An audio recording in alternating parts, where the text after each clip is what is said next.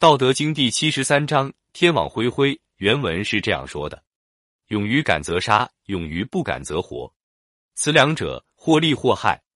天之所恶，孰知其故？是以圣人犹难之。天之道，不争而善胜，不言而善应，不召而自来，灿然而善谋。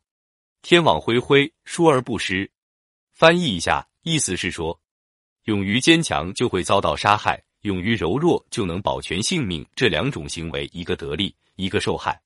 天遭所厌恶的，谁知道是什么缘故呢？有道的人也难以解说明白。自然的规律是：不斗争而善于取胜，不说话而善于应承，不召唤而自动到来，宽缓从容而善于安排筹划。自然的范围宽广无边，虽然稀疏，但并不会有一点漏失。在这里，老子再次提出一个警告。应知进之退，不可恃勇妄为。告诫统治者，妄为妄争是祸患的根源。真正的得道之人会顺应自然，凡事依道而行。在本章中，老子以一个“勇”字开篇，前半部分讲天道的生杀利害好恶十分微妙，甚至连圣人都不能完全理解其奥妙。后半部分讲到发生作用时，完全是自然的，不用人为的造作，自然能够得到完美的结果。勇于敢则杀，勇于不敢则活。在这里，敢的意义可以延伸为自身招致灾祸的鲁莽不智的行为。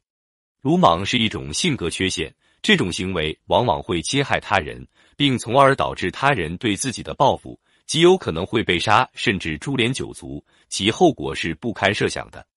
所以，老子所说的“勇于敢则杀”并非夸张之词。整句话的大意是：勇敢到什么都敢做的时候。就会招致杀身之祸。勇敢到有所顾忌的时候，就能保全自己的性命。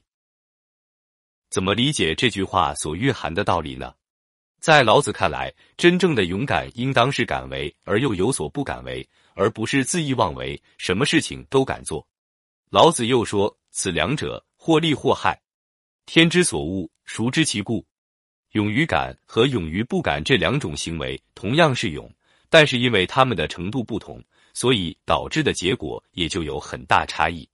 老子一向主张自然无为，这是他思想体系的核心。前面的章节中，老子一再为我们阐释了无为的内涵。这一章，老子再一次提起，并提升到了生死存亡的高度。同时，老子也反对恃强凌弱和肆意妄为。我们知道，自然之道是不可违逆的，如果违背了自然规律，就一定会受到惩罚。勇于敢是恣意妄为，他违逆了自然之道，所以做出这种行为的人会遭受惩罚。与此相反，勇于不敢是顺应自然之道的行为，所以做出这种行为的人可以保全性命。老子把生死和勇放到同一高度来论述，可见把握好勇的度对人们来说是十分重要的。天之道，不争而善胜，不言而善应，不召而自来，坦然而善谋。自然的法则是不交战而善于胜利，不发言而善于回应，不召唤而自动到来，宽缓从容却善于谋划。也就是说，自然无欲无求，却赢得了万物的归顺和爱戴。我们人类之所以要争，是因为有私欲。一旦有了私欲，人们就会为满足自己的私欲而与他人、与自然争夺。人在满足欲望的过程中，显示出了自己所谓的勇敢。这种勇敢其实是违逆天道的，其结果必然是失败的。这段话的言外之意是说，由于善有善报，恶有恶报，是人类生活的不变定律。